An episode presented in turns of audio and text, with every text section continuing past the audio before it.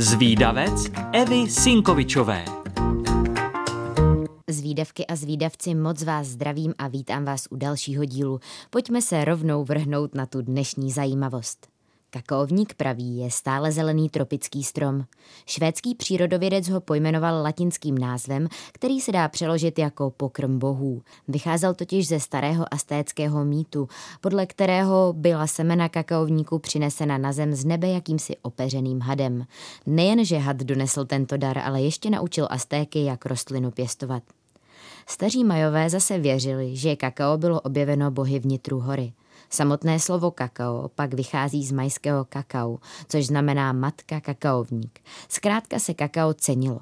Bylo v podstatě posvátné a vyhrazeno bylo jen panovníkům, kteří byli v podstatě na úrovni bohů. První civilizace, u které jsme si na základě archeologických nálezů jisti, že kakao znala, jsou staří Olmékové, kteří žili na území dnešního Mexika zhruba před třemi a půl tisíci lety. I oni si kaká velmi vážili a právě na jejich tradici později navázali Majové a Aztékové. Na uměleckých dílech, která se z té doby dochovala, bylo často vyobrazeno, jak si bohové vyměňují kakao jako znak přátelství a dobré vůle. Kakaovník byl vnímán jako strom držící svět. Kakaové boby se využívaly při výměném obchodu a také jako platidlo. A samozřejmě nesmí chybět zmínka o tom, že se kakao využívalo při rituálech a obřadech. Připravovaly se z něj nejrůznější nápoje a elixíry a nechybělo jak na křtu, tak třeba při pohřbu. Majové ani Aztékové si každopádně nepochutnávali na stejném kakao, jaké známe dnes. Kakaové boby rozdrtili a pak z nich vytvořili hořký nápoj. Byli ho studený, zahuštěný kukuřičnou moukou, z koření se pak přidávalo třeba čili nebo vanilka.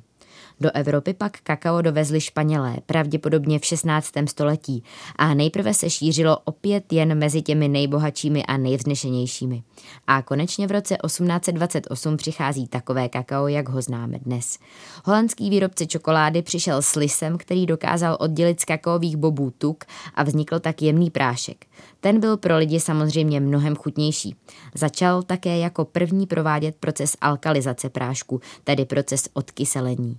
Lidé začali místo vody k prášku přidávat mléko a lahodný nápoj, jak ho známe teď, byl na světě. Možná jste to netušili, ale kakao může být prospěšné i našemu zdraví.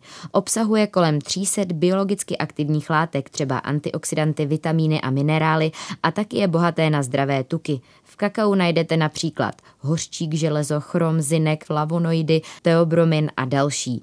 Kakao má tedy energetizující účinky, podporuje koncentraci, snižuje riziko onemocnění srdce, posiluje funkce mozku a zpomaluje vstřebávání sacharidů do krve. Určitě je ale důležité říci, že po zpracování a uvaření se skaká většina jeho úžasných schopností vytrácí. Proto by bylo nejvhodnější ho konzumovat v jeho nejčistší přírodní nepražené formě. Dostali jste na kakao chuť? Já docela jo. Moji milí zvídavci, pokud chcete o pokrmu bohu někomu vyprávět, ale nestihli jste si všechno zapamatovat, tak nevadí.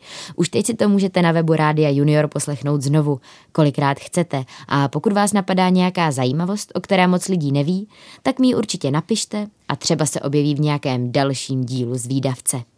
Tak ahoj! thank you